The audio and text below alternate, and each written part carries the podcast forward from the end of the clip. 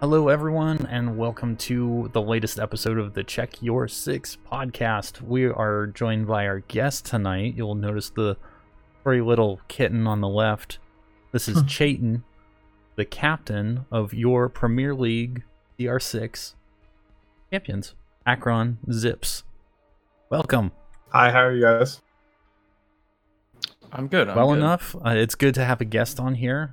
Get a little more insight onto how the Premier League actually shook out, and I mean, it. We have to go over your impressive resume from this last season, in that it just shows the dominance that you all had as a team. Now you're the captain and the coach for your team, That's but that's you correct. also participated in not just CR6 but CRSL and the CEA league. So, and you won all three of those. Yeah. correct. We won uh, all of them, and then for CEA, we won their Open League because we had to go through that to get into the Invite League. So we won that to get into Invite League, and that's what we're about to participate in this upcoming season. And they announced who was in that league recently, so you probably know a handful of those teams already and kind of already know what to expect. Yeah.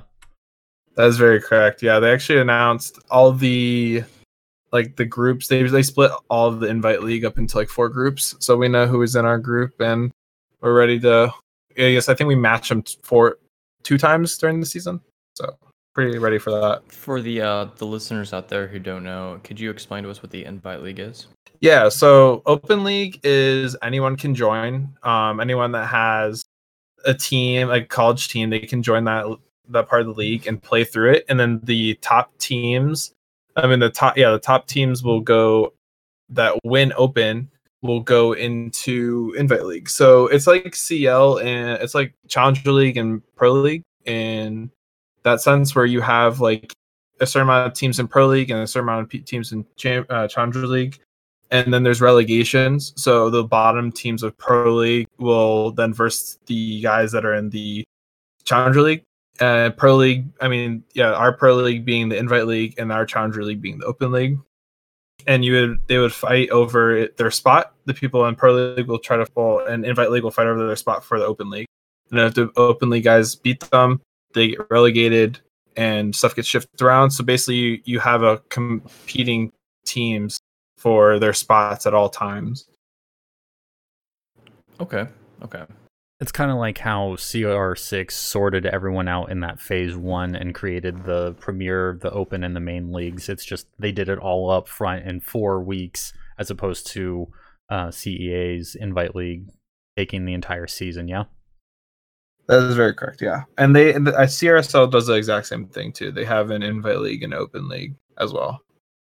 So for this, let's focus a little bit on CR6. Now, you guys dominant from the beginning to the end. Like, you, I don't think you left the number one seed after phase one. In phase two, you just stayed at the top.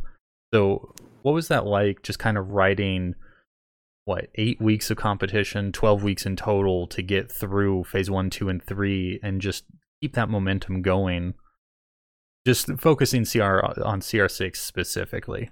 Yeah, hundred percent. Um, we at the very beginning, uh, we versed some challenges. I think at the during the open league, the very first week, we were placed actually on our team three days before our first match, uh, because how ha- what happened was we were originally a club team, and then out of nowhere, our university's like, "Hey, we're gonna see you guys as a varsity team now."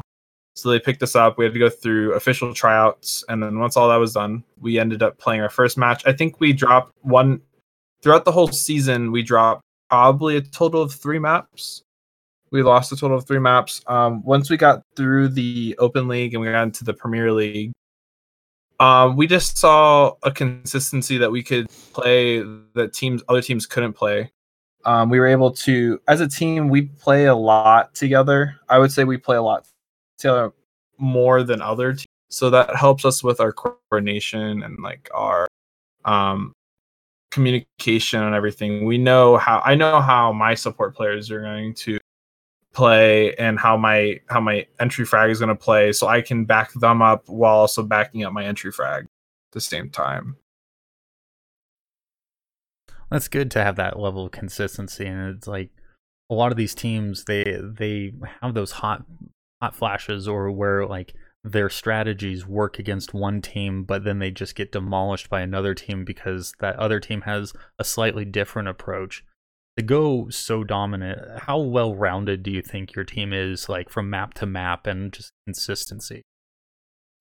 We definitely do um, have a well, like we understand the maps a lot. All of us play by ourselves solo queued, duo queued. We all play a lot, so we understand the maps in total. And then playing together, that knowledge is allows us to just be more fluent with each other, and playing a lot allows us to be more fluent. So I feel like we have a well well-rounded map pool.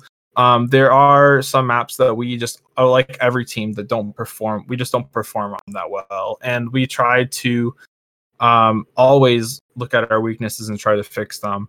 And so throughout the whole season, we were looking at maps like Border and Consulate, which we were never really that great on at the very beginning. And we ended up scrimming and just running those maps, dry running them, and trying to fix our problems. Which over the time, the whole season, we ended up seeing a strong um, change, allowing us to be a better team and allow us to work better as a team. Um, I think our very last match, which was in the finals, we had we played Border and we did get we did get pretty much uh, smoked on that map. I have to say we we did not put up that great of a fight, but um, that is probably one of our weakest maps, and we know that for a fact. So going into this, we wanted to see how we would fend in the um, in our off maps because we have never played it, so we've never been seen in a VOD play that map. So we wanted to see how that would work out against our opponents.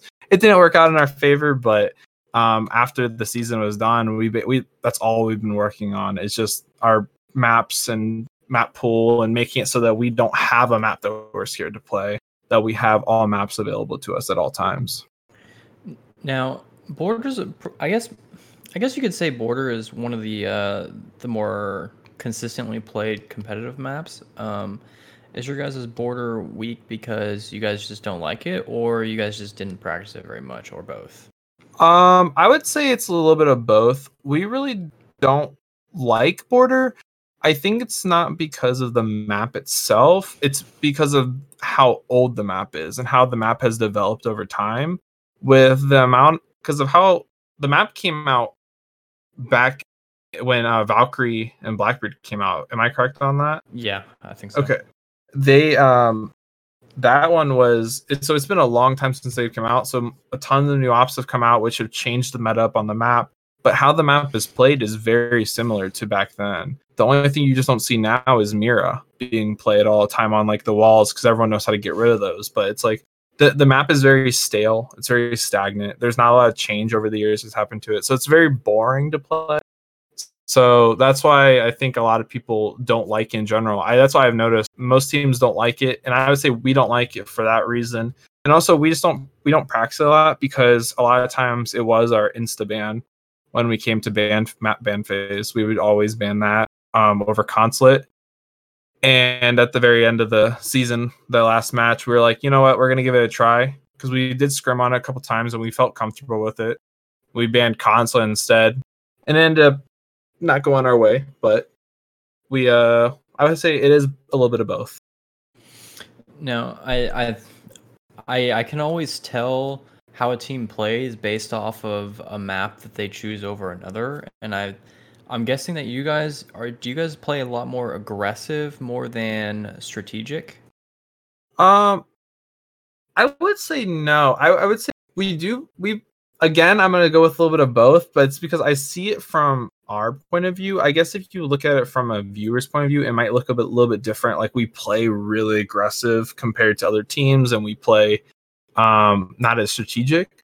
But on the when we're in Discord together, when we're playing our maps, I would have to say we are playing a little bit of both. We know when to challenge certain things, we know when to push, and we know when to work as a team to get something done and if we need to accomplish it. But we at the same time know that if we're going to take ones, that we're gonna win our ones majority of the time. Yeah, we are a team that have that aim and that skill, that raw skill to win our ones, and we know it. So we will challenge if we can, if we think that we can win it. And that's why I think a lot of teams see us as that aggressive, hyper aggressive team, but they're only seeing the hyper aggression after or before our actual strats are being thrown through. Okay. Okay. Yeah, I've I've just noticed that a lot of the teams that choose a map like Consulate over Border is because Consulate really um, rewards hyper aggressive gameplay, while Border really rewards people with a more um, like a less aggressive, more um, like strategic mindset, if that makes sense. I I do. I, I agree with that a lot. Um, Border is a way different field than Consulate. Consulate's all about those angles. It's about long angles, about holding angles. Like that's why if you watch a, a PL match, um, I'm gonna say PL. I don't know if, it, if I'm guessing everyone knows what PL stands for, just Pro League, but I'm just shortening it. Um, PL stand. Uh, they just have everyone on rappel. Like when it's top floor, you everyone's on rappel for a long time. They're getting into uh, admin. If this is a CEO take, they're getting the admin, and then they're gonna hold these long angles on. They they want you to peek this because they have the ACOGs and you have the hollows. You're gonna have the one X scopes. You're not gonna be able to win those duels majority of the time. So they want you to take those um, but on border, it's different in the sense while there are still really long angles, um, border is played a lot from below on many sites. When you have armory, you're played you're playing from below to try to deny plants. Um, and when you're playing the opposite, when you're playing on the first floor, you're playing from above. You're playing from holes. You're playing from stuff like that. So there's not a lot of long angles. You're playing through floors or you're playing in small rooms. So yeah, I agree with that 100%. The maps do depend on like the team strength is. But I would say if you looked at our map pick, we picked very different gameplays um, throughout the whole season. We played a lot of cafe. We like cafe, and we also played a lot of club and bank. Those are all played completely differently. I think it's uh, we are a team that knows how to adapt to our map our map pool. We know what map requires how much aggression, while other maps will require a little bit of aggression. So it's like it's a given pool sort of thing, give and take sort of scenario. And, and now, see, that's that's essentially like the right answer when asking a team like how to play because a lot of teams don't know how to adapt. A lot of teams rely heavily on either their gun skill or rely heavily on you know their their strats. Um, and I think that's why that that's why you guys won all these leagues is because you know your teams know how to adapt. You guys know how to be aggressive when when needed. You guys know how to implement strat you know strategies when they need to be, depending on the team that you're playing. So I think that's really impressive. And Thank I'm you. gonna guess that whenever there was a patch and there was balance changes to one operator or a map or another, that it didn't really faze you all for long. You like you went in, you understood what those changes were and it didn't really change your gameplay or your plan, but obviously there's going to be some changes just depending on the the relative strength of the nerf or the buff or whatever was going on or like in the what was it the last couple weeks uh, having new operators being available um, at least in pro league i don't i don't think there were any i don't think goyo and amaru yeah amaru i can never remember their names it's a weird I don't one like amaru No one does. It's a bad off. so uh, they didn't come into any play during the CR6 league. Um, but all the balance patches and everything aside, like I'm I'm assuming that you all adapted to those changes quickly, and you weren't really hung up, or like none of your strategies really hung on any of those changes. Yeah. No, uh, I would say our map pool, or not map pool, our operator pool for each player is basically we're able to play whatever. Um, if they were to nerf, so say they were the nerf Ash or Jaeger, um, my boy Matt over here isn't gonna hurt from. It. He knows how to play other ops. He can definitely gun with any op he picks up. He if he picked up that Maestro, I'm hundred percent he could just roam with that Maestro gun with him. So like we are i don't think i don't think the operator pools is really what's gonna kill us and we do are we're able to adapt to it if a nerf does come to a gun and it's to the point like almost like the twitch nerf when they brought the nerf to the f2 and they lowered the bullet count to her um, we still played her i mean because at the end of the day if you hit your shots with her the bullet count doesn't matter it only takes five bullets to kill someone so that's ironic you say that because they are getting ready to nerf Jaeger and Maestro. So mm-hmm. that's why I said that because I knew that was coming. I I know it's. Yeah. gonna be a big Um, one. I wouldn't say that that is getting a nerf, but uh, Jaeger's gun is getting a pretty solid nerf uh, with that damage decrease, especially with his rate of fire. So it's probably going to put it on par with like Valk's gun, I think. The reasoning that they were, I th- now this isn't confirmed, but I think the big reason why they want to do that is because they want Wamai to shine a little bit more. It is confirmed. That was in their patch notes. It was Okay. like, you know how they say, you know, they, they nerf something and then they're like, oh, we feel blah, blah, blah, blah. Mm-hmm. That was their like their description for that. They were like, you know, we feel that you know Jaeger's gun is incredibly is the best gun on defense. Um, so we are gonna nerf the damage to allow you know people to switch over to Wamai a little bit easier, um, and make him a little bit more viable. So Now, when it comes to competitive play, I really do think that Goyo is going to change the meta up a lot um, for certain maps because of his denial. So I really do think that once once Goyo is allowed to be played in our comp matches, um, it's really going to shift up how border is played. Because now instead of having to worry about just smoke canisters, now you have to worry about shields that have bombs attached to them. So and that can deny a space just like a smoke canister. Um, you know, with Goyo, you know, it's it's obviously a double-edged sword. You know, it can work for you or Mhm. work against you. Now, do you do you always usually have a fear when playing Goyo that those shields are gonna you know kill your team?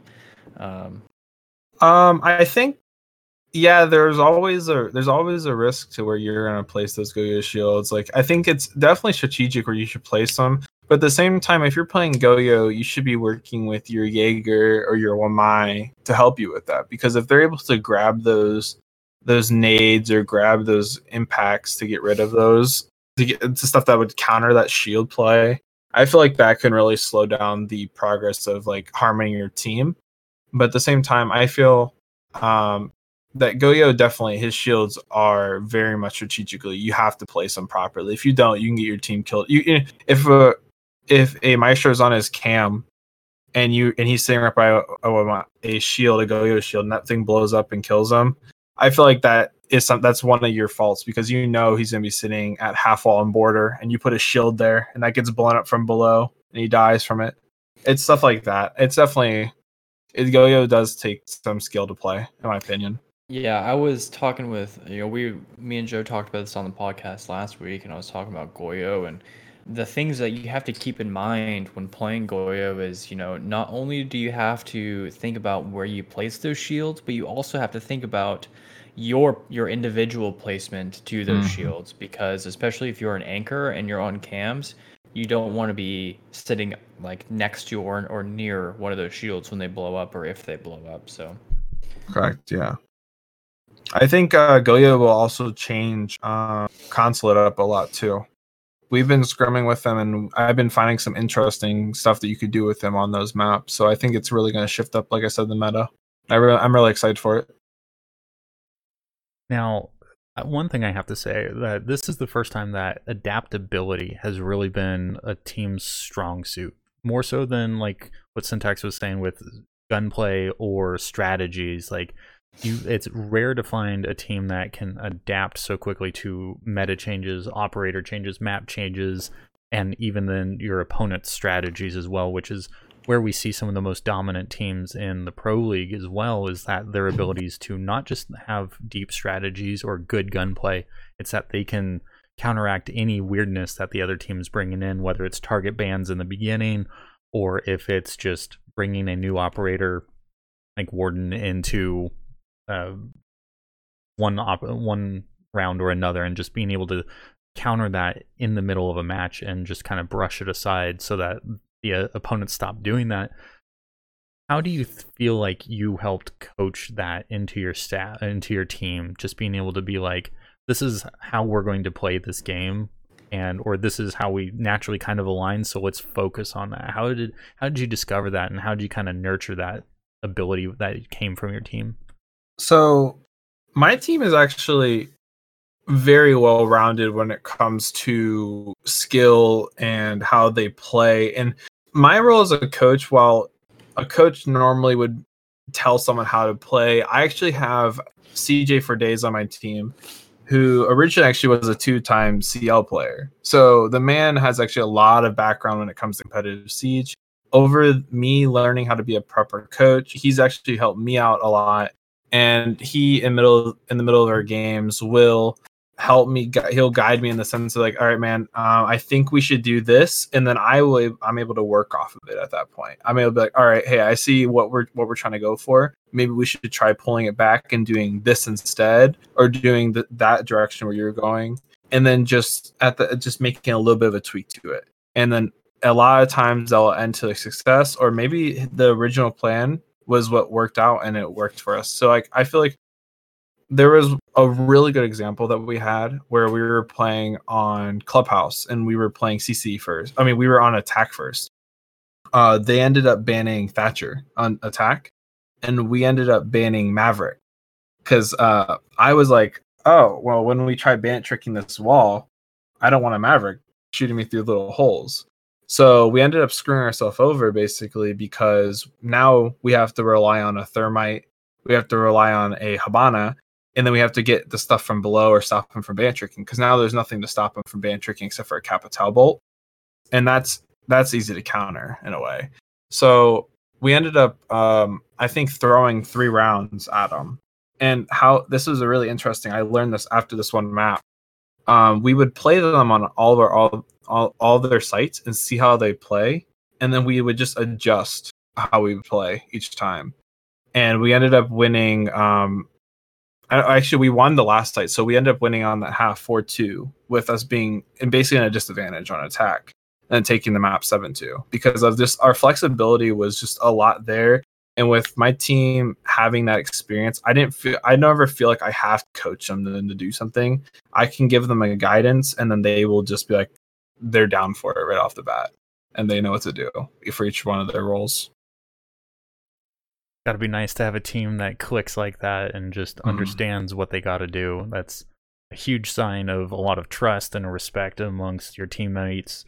So, I mean, that's a huge boon. Are you going to be able to hold on to that team going into the spring seasons for all these leagues, or is anyone graduating this this season?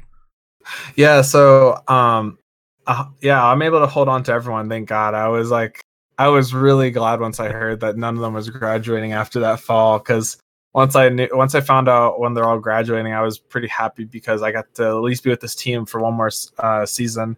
And um, we I've been playing with CJ and Matt for a year now. Going yeah, going on a year now. We, we I started playing with CJ back in uh, then I mean the beginning of last year, consistently the beginning of last year. Uh, me and CJ have been around since the beginning of CR6, since season one and CJ was originally on our Akron's C, uh, CS:GO team. So in, once that once he left that to go to Siege, we got Varsity. He put all his time and effort into that, and I found out that these guys I have are actually really good at what they do, and I feel like I I hit the the jackpot basically with these guys. So it was really nice to know that I had some really skilled players on my hands, and then be able to play with them one more season. Yeah, I'm I'm really happy about that. Now, do you guys plan on doing anything um, beyond Collegiate League with your team? Uh, well, currently we're about to start playing in the CL quals. Um, right now, I th- we're using that mainly for practice and playing stronger opponents. Because um, as of right now, when we scrim, we really don't scrim a lot of collegiate teams anymore.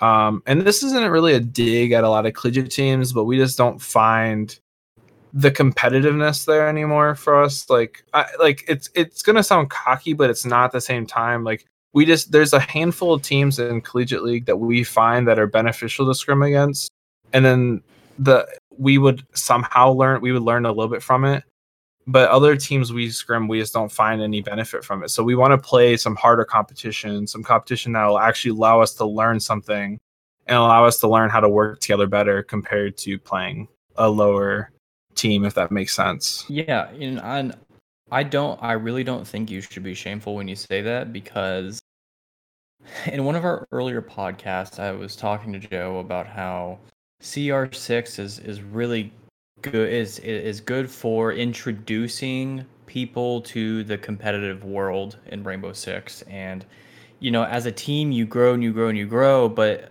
after a while, you're going to hit a threshold of sk- skill level, you know. And if the teams within the collegiate league aren't within the that's those skill boundaries, you know, that's not worth, um, you know, improving your your guys' skill as a team, then there should be no shame in reaching out to a team that's better or just as good as you um, from an outside league to help scrim with you guys. I don't think there's any shame in that. Uh, I don't think that's cocky to say. Um, you know, every team is going to grow. You know, you guys just grew faster than everyone else, so I totally understand. Uh, I used to be part of the the Tamu squad, and um, that's what we did. You know, um, we found that not you know we we we couldn't find the competitiveness in collegiate anymore. So you know when we started doing CL quals and USN quals, we started coming into these really good teams that wanted to become our scrim partners, and that's who we started scrimming with. So yeah, that's correct. Yeah, we want to find those actual. We want to find those big teams that um, actually challenge us and allow us to lose in a scrim. Because like the, I, I just find scrims not to be useful. If you if you're like demolishing a scrim, if you're stomping a scrim, there's really no benefit for you at that point. Yeah. It's it's better for, for you to team. have. Yeah, for either team. Yeah, they're they're they're not really. While they might be learning their defense and learning where their flaw is, if they're just getting smacked every time, it's just not really beneficial for either one because that's not how that's not their play style. That's not how they're that's not what they're used to playing. So they're not going to actually adapt to it. Properly. So if we verse a team that actually allows us to lose a map or allows or pushes us to actually challenge, it challenges us to change how we play a certain map or a certain uh, site, then that's what I'm looking for. Exactly. Well, I want to be sensitive to your time, Chayton, because I know it's late your time. So why don't we let you have the floor and do any shout outs that you would like to say or any final words that you would like to say about your triple crown achievement and what it looks like going into the spring season? Uh, yeah, I would uh, like to thank, of course, Akron for giving us the opportunity of becoming a varsity sport and seeing our potential. It really helped us flourish into who we are today. Um, I would also like to thank my team for just being there, basically always being willing to improve and strive for to be the best. And uh, yeah, you can go and follow me on Twitter at Chayton Hamrick. Uh, I think it's in the title for most of the streams. Um, and yeah, thank you guys for having me on. Yeah, no problem, man. We enjoyed Absolutely. having you on. Thanks for joining us. And again, congratulations on your CR6 win, your CEA win, your CRSL win. That's way more than I thought I was getting when I invited you onto the podcast. but it's clearly you all have done your work and are going to be a team to watch in the spring. So good luck getting ready for it. And I hope all the success to your team going forward. Thanks again for joining us. All right, thanks.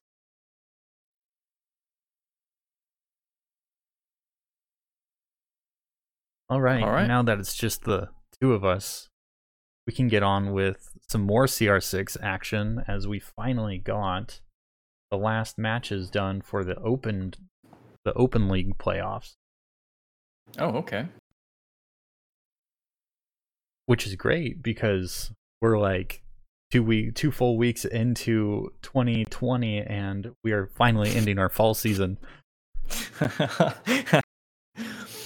yeah. But what we saw last was that Northern Arizona University, number one, was going to play Iowa State University in the semifinals, number four, and that was the last match to decide who was going to play University of Kentucky. Turns out, number one, Northern Arizona University beat Iowa State two maps to nothing.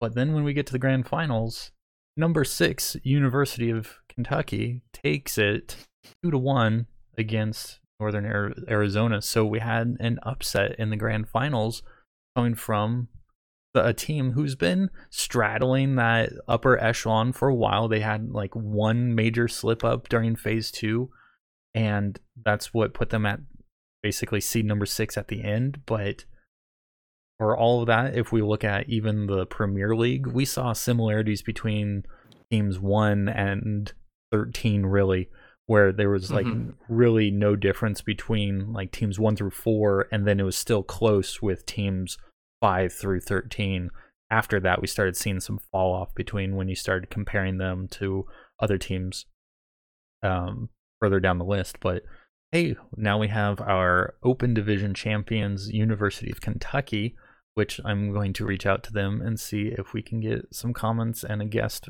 from their uh, team on the next week or so. But I also want to reach out to Northern Arizona University as well as Simon Fraser, the runners up from the Premier League Championship. So we're done with the fall season. Don't have any new information about the spring as of yet. I believe they're piling everything together since they just finished up the fall league. Um, they're working on improvements, making some additional changes, and starting to close in on what that spring season is going to look like. So we'll just have to wait until then, until they're ready I to talk about it they- for us. We can talk about it. Yeah, I hope they don't get backed up because not only do they have to finish everything from the fall season, I think they're also dealing with sign-ups for the new season. So, um, I I don't I think sign-ups are going for a while. So if you're a college team that wants to get into this, go forth and sign your team up for uh, either CR6 or CEA. I don't know if there are websites for them, but um, I know they have, they have discords. Um, I do not know how you would get an invite though. So I Yeah, and it's also important to note that CRSL as well as CEA are working on their signups for their spring season as well. So if you want to catch all of the collegiate Rainbow Six action, you'll have to follow all three of those leagues and see how those all pan out. I don't have dates off the top, but starting next week, I'm going to have more details on all three of those leagues.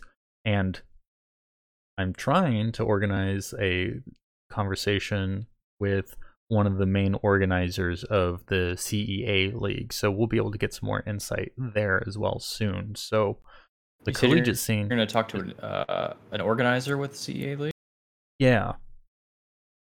So Okay. that's uh I forget his name. I don't have his You're going to bring actual him name, on, or but are you just going to have a conversation? Yeah. no, I'm going to bring him on a Oh, gonna bring him on? podcast Okay, cool. episode of uh, the Summoning Hour. So one of the other podcasts, I'm going to get a full hour of him to get his background and his insights and everything, and we'll certainly talk a little bit about that, about the Okay. league and what it means for CR or about for R6.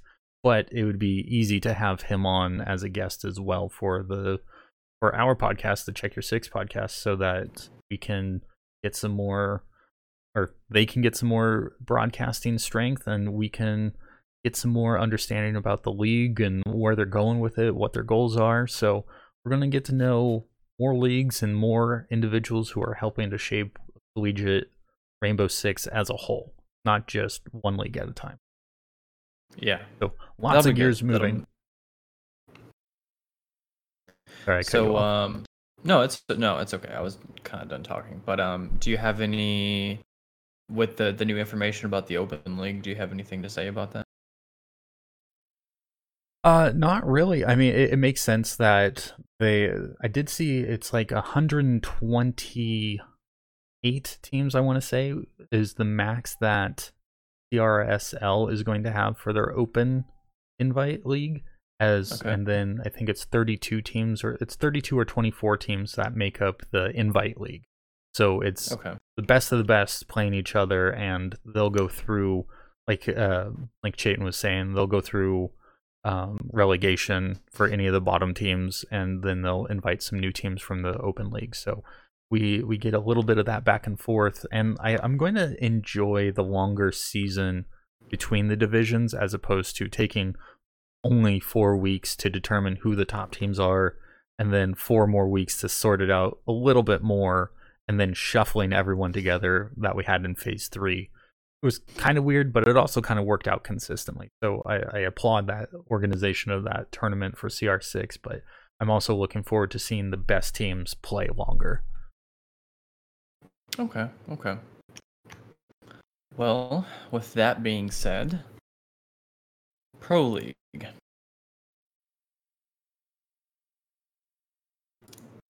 Did you Yes, happen Pro to League. catch any? Before I start I- talking about Pro League, did you watch any of the Pro League?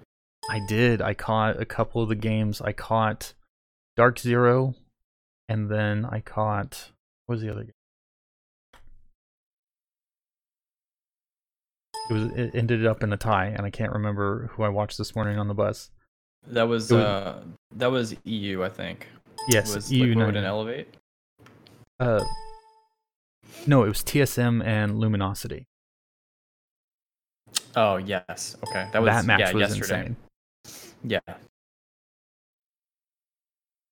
Which honestly, like TSM and LG tying, um, was honestly a massive surprise to me. I thought I thought TSM was going to put them in the floor, and they didn't. Um, Honestly- Luminosity looked so impressive. I'm gonna I'm gonna say right now, every team in NA looks impressive right now. Um, I I think NA looks really strong this season, and I I cannot wait for like uh, another major or even SI because I think NA is actually going to be a a strong arm in the in the in the competitive scene now. So I'm really excited to for the future of of NA Pro League. I agree. I mean, between how just straight up fearsome Luminosity was in their match against TSM, they owned it all. Like they owned that defense just like TSM did. But the way that Luminosity handled it, it was so much more commanding. And that team, like if they can figure out the attack on that map and then if they can figure out how to apply that to that level of strategy and preparation for all their other matches, they can execute like that. Our four, the f- three, four, five, and six teams of NA Pro League are going to be scary to deal with. Yeah, and one more thing about this match. So, um, I don't know what happened to to Slashug, but like ever since he has been absolutely dominant. He has been the alpha male in almost every match he's played. Um, I SiegeGG really needs to record how many aces he's had in because he's had a lot. Um, That's I, I mean I don't. yeah I, mean that, I don't that know if goes it was back his team that was holding him back. Maybe the new team is actually like putting him to his full potential. Honestly, like he is performing his ass off. Oh yeah, no, I mean I've been watching him for like the past two seasons really, and it's just like he always had those spots of brilliance, but like it just never seemed to be in the right time at the right place or consistency. But the way he's going about it right now, it's setting him and his team up to really just tee off once they work through any of their lingering issues or executions or strategies. Like if they can figure out if they can really address their problems and let slash do his thing he's there's just not going to be anything in their way.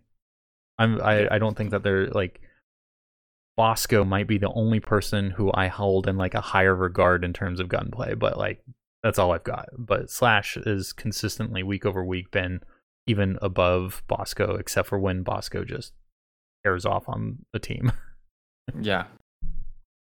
Um, another one that kind of uh, put me on edge. It was kind of a, an, an emotional roller coaster. Was the uh, the DZ versus EU match? Um, I was re- I was kind of worried for a second. I was like, "There's no way that this team of this, you know, DZ, a team of absolute gunners, is going to lose to this brand new pro league team." I was I was like, "No way!" But uh, E or DZ finally bucked up in the end and, and, and took the victory. So Just barely though, because it was a five-five. It was looking like Yeah. it was going to tie. Like, and every match of DZ's this season, the three games that they've had, has gone the full distance, full twelve rounds, and mhm. everything like they've either tied or they've won two. But it's been seven-five, seven-five wins, and then six-six, the six-six tie. Like they do not look dominant against anybody, and that's kind of scary because United is like you said, they're a new team, and I don't, I can't even remember how well they're doing, but with the loss here, they're probably bottom two. I haven't looked at the updated standings, but if if if DZ is having that much trouble against a team that is brand new that doesn't have the same level of chemistry and execution as DZ had going into the uh, Japan uh, going into Japan in December. Like that's crazy. And I know we said NA is really impressive right now, but it's also kind of scary to think that all of the teams are this close to each other because it either means that all of NA is really really good and we're seeing those spots of brilliance and we're thinking, "Hey, NA is really good," or we're not at, collectively as a whole the the NA scene is not as good as some of the other regions just because when you look at EU there is a dominant team. When you look at ANZ there is a dominant team and when you play that one that first place team against eighth place you know who's going to win I don't think Yeah. you have that level of clarity in NA and it's hard to say whether it's because the skill is so close and we're all that good or the skills are that close and we're all that bad Yeah, yeah, I I agree. Um, let's see. Um, what's the other match?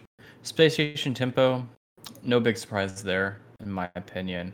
I agree Um, yeah, Space Station taking tempo to coastline. Um, Space Station was just dominant on that map. Absolutely dominant. I don't know what happened. I mean, it's no surprise that that that, Space Station won, but at the same time, I'm actually really surprised at how um, badly Tempo performed. Um, like looking at the stats, like they're all all below 1.0.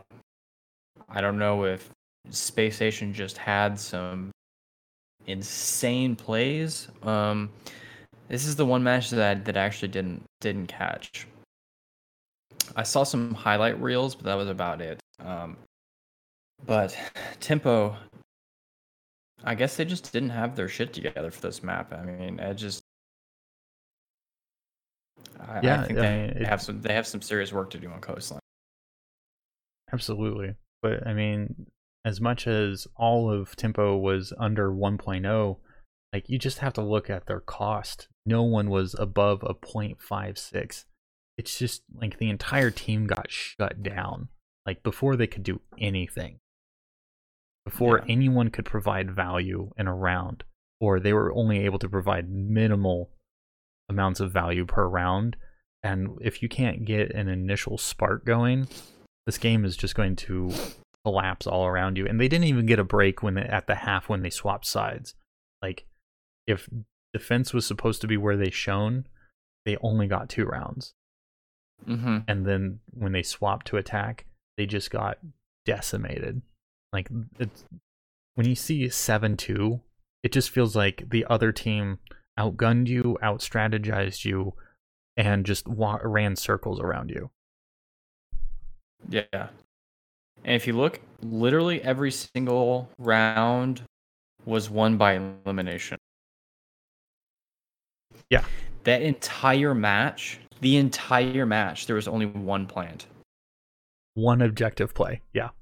And One, yeah. no 1vx's not a single one so it's space station going in and swarming and any of the rounds that tempo storm won was just someone they were never at a, a disadvantage or an extreme disadvantage like 2v3 and then they somehow pulled it off or whatever whatever the case was.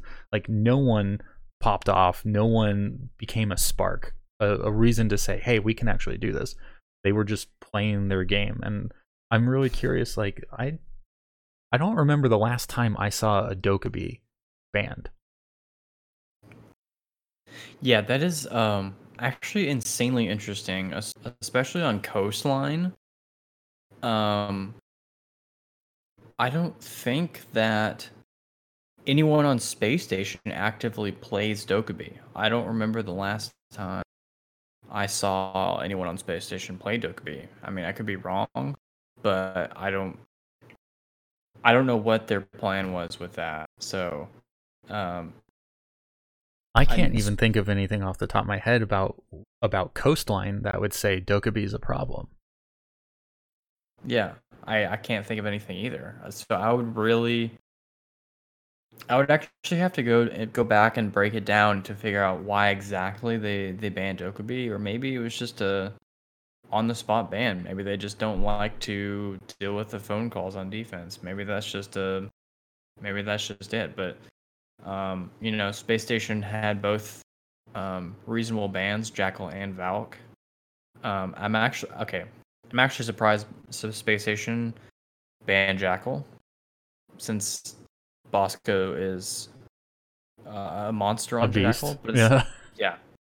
Um, at the same time, with Jackal being on the board on Coastline, your life can get really difficult really fast because of how small the map is.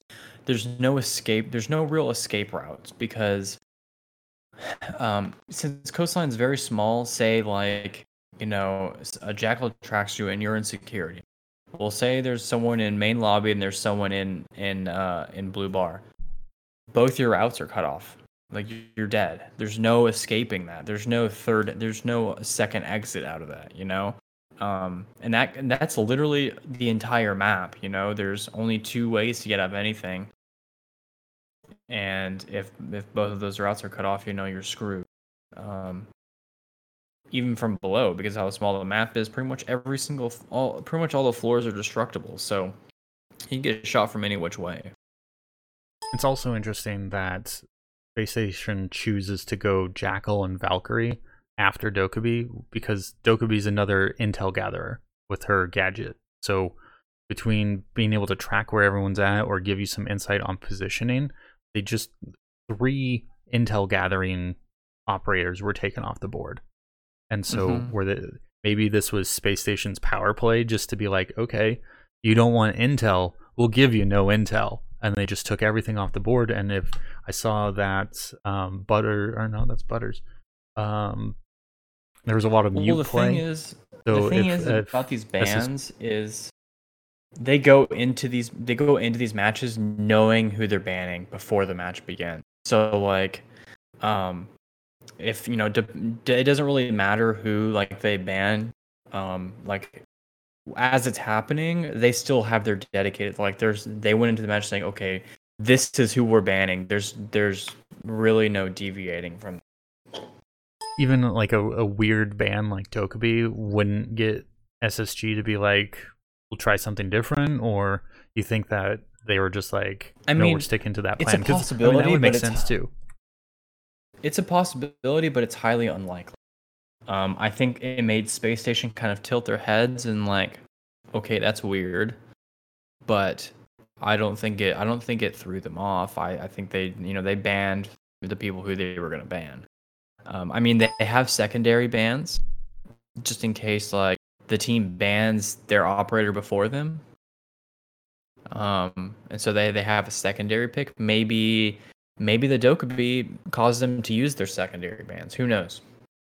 Um, you know, we'll never know that because you know that's that's insider information. But one thing I, I was thinking about this and seeing that mute was played a lot, I, I would need I would go back to the VOD and see if Space Station played any Mozzie.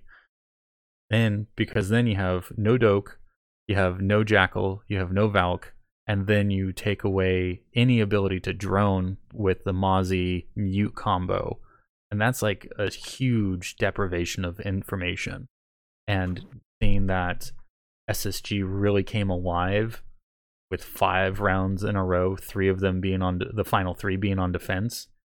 Like Mhm. it seems like that really set them up for potentially doing the intel starving, just making them waste time. And with Bosco and um, Canadian playing as they do, like you could see them roaming and causing a lot of problems with that lack of intel going on. And especially against the Tempo Storm team who hasn't performed as well as you as as well as anyone would want, right? yeah, and I mean, if from from what it looks like, um, it looks like Butters played um played Mozzie, but it looks like he's the only one who played Mozzie. Um, Or that was his favorite, the one that he played most. Yeah, yeah.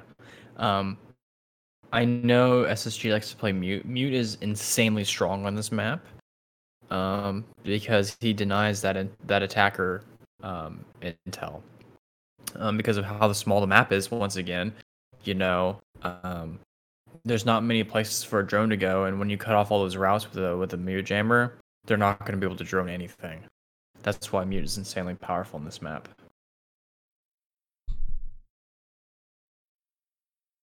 Yeah, that's an interesting game. Like as much as it was a blowout, that that Dokkaebi ban makes me want to dive into a little bit more and see what Tempo Storm's strategy actually was.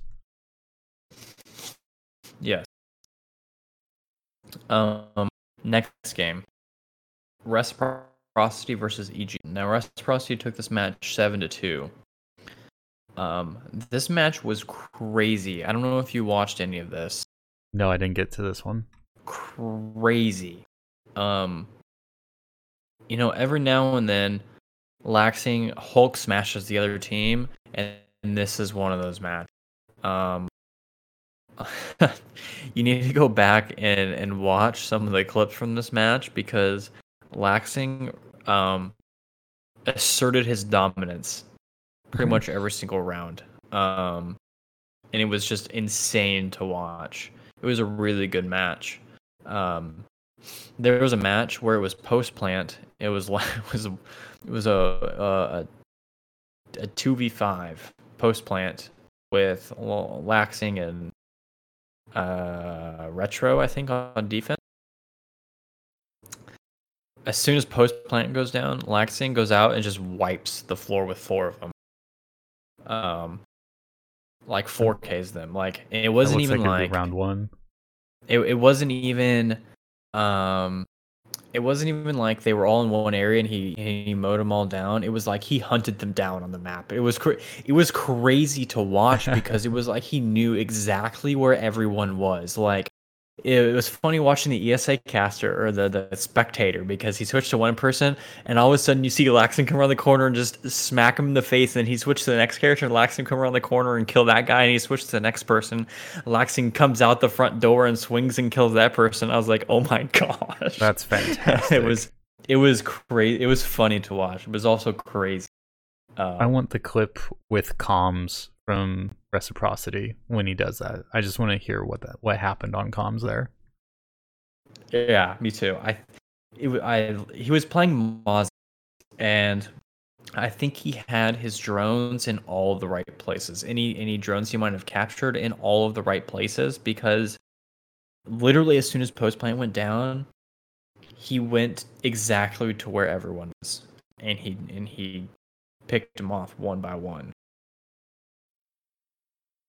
But yeah, that was that match. It was pretty much laxing versus the other team. Yeah.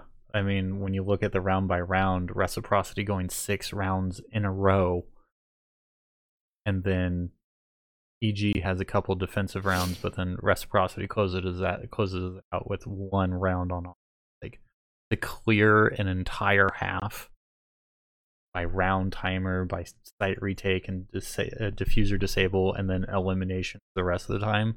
Like EG had a plan, they came in, and reciprocity just took over. Like EG didn't have a retake, or it didn't have a, a hold uh, when they were defending the defuser.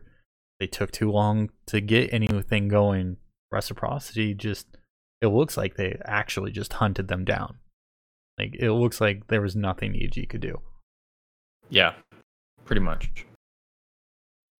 Yikes. But then again, I felt that way about the uh, Luminosity DZ game. I'm just like, or no, sorry, Luminosity TSM game. Like I, I was okay, Luminosity. Here it's was it five rounds to one or something like that. And I'm like, okay, this one's over. And then they switch sides and TSM just runs it back the other way. Like, okay, well, I guess it's not really over until it's over. But in this case, reciprocity slammed the door shut. Yeah. Who do we have playing next week? Next week. Let's look at upcoming. We got Space Station versus EU. Um, we got Dark Zero versus EG. We have LG versus Reciprocity. we have TSM versus Tempo. Now, here are my predictions for next week Space Station, DZ, Reciprocity, and TSM. Those are my those are my predictions. I can't argue with you. I, I can't argue with that. But I hope E United shows up like they did this week and gives us a seven five. Like if they can if they can stand up to SSG, I would feel a whole lot more comfortable with where NA is as a whole. That way it's not E United just got lucky against DZ, and it was just a flavor mismatch that made it so close. But if they can stand up to SSG, then that's really proving where they're at. And they're, I think they're sixth overall in the uh, placements right now. But like, yeah, EG and Tempo, they need to figure something out. Um, I feel pretty good about TSM. Luminosity, I, I'm going to cheer for Luminosity, but I also feel like Reciprocity is going to come out on top with that one. I think so too. Now, I say that Space Station is going to win versus EU because I think a big reason that EU was able to go 7-5 against DZ was because was was for the fact that remember a while ago I was talking to you about how LG came in and stomped Pro League, but then they stopped winning because people started figuring out how they played. Right. I think that was the case with EU. Um, you know, DZ didn't have any any sort of intel on EU other than the fact uh, when they played as Two Face or Obey. I'm sorry, when they were a whole team as Obey. And that was it, you know. And now they have two players, so it, now their whole playstyle could be changed up. So it was kind of a shot in the dark of, of how they were going to play against EU. But now that they have an idea, I guarantee you, and I know for a fact that a lot of DZ players are good good friends with the people on Space Station, um, because they play ranked together all the time. Right. I guarantee you, they're going to pass that information on to Space Station. I guarantee it.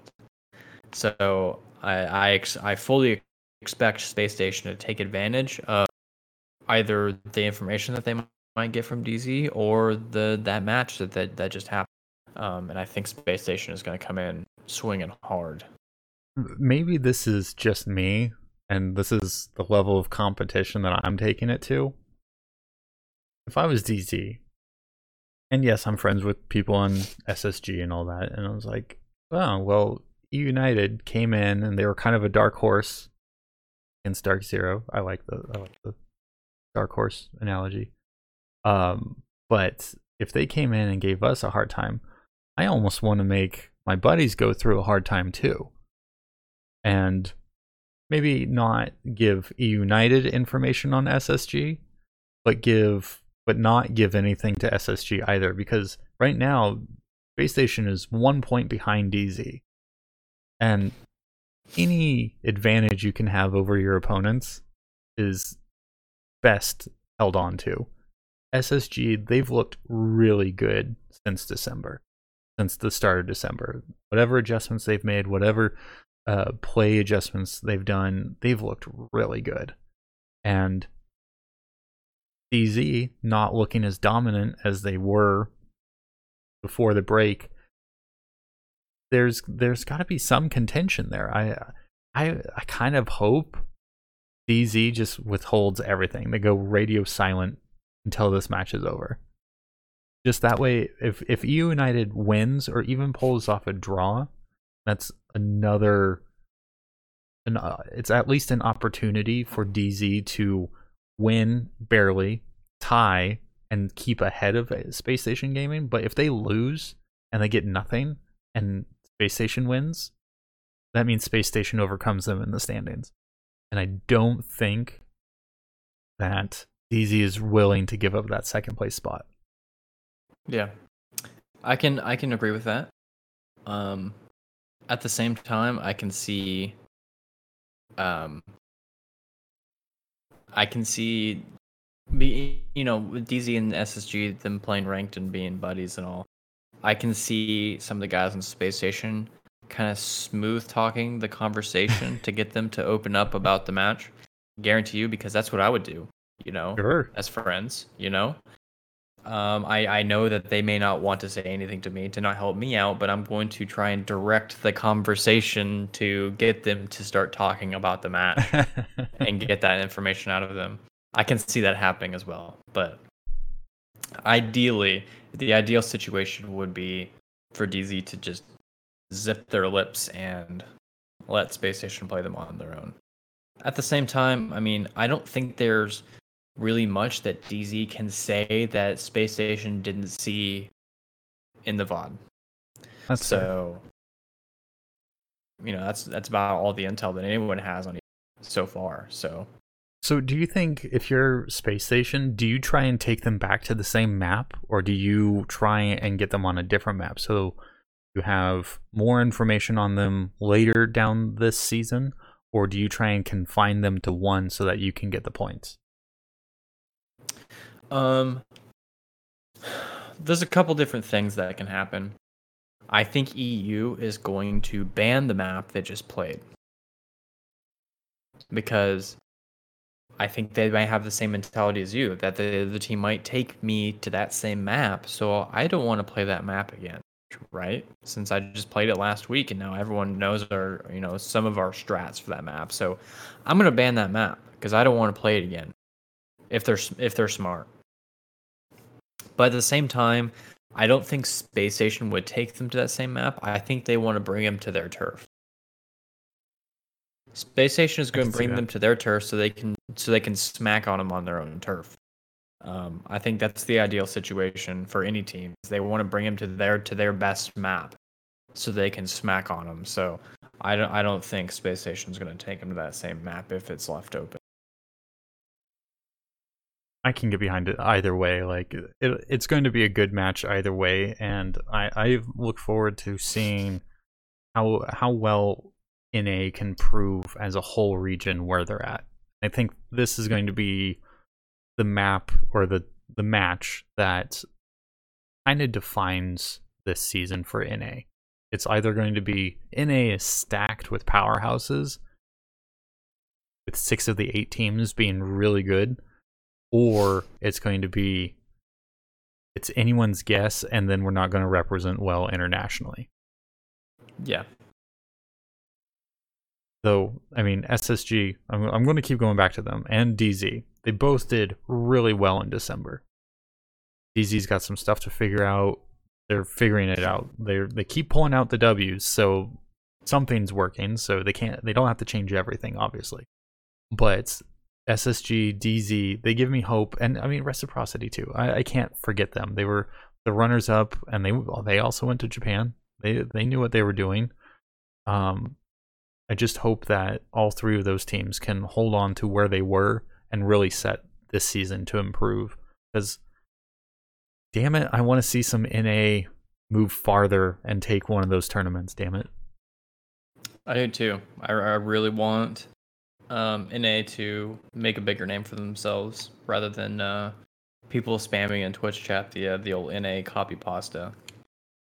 Right. Do you know what that one is? Unfortunately, I do. I am I'm okay not not seeing it, not saying it ever again.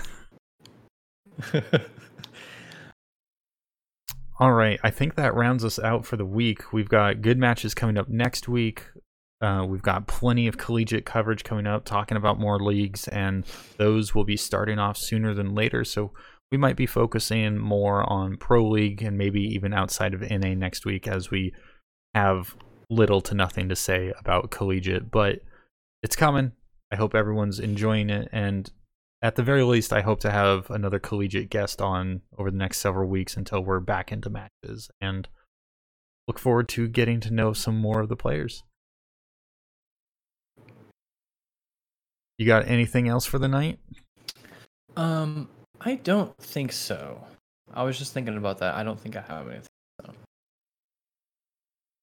Yeah, I, I'm good here. I'm excited to see more of the patch patch notes and play some more of the road to SI. So if you're loving the coverage for NA Pro League, by all means, please contribute to the battle pass that's going on. Make sure that these teams are fed. Make sure that everyone knows that you want Pro League to continue. I shouldn't have to tell you my sad story of helping to cover the competitive scene of Heroes of the Storm and what hmm. kind of a devastation and black hole that left in my heart after that game imploded. You don't want that to happen to your game. Please buy the battle pass and support these teams. They're doing it because they love the game, they love competing, and we should do everything to preserve this because we all like that. So please go out and support it. With that, bid everyone adieu and good night. We will see you all next week and hopefully have some more good coverage and good R6 to talk about. With that, later, Uh, everyone. See you guys next week.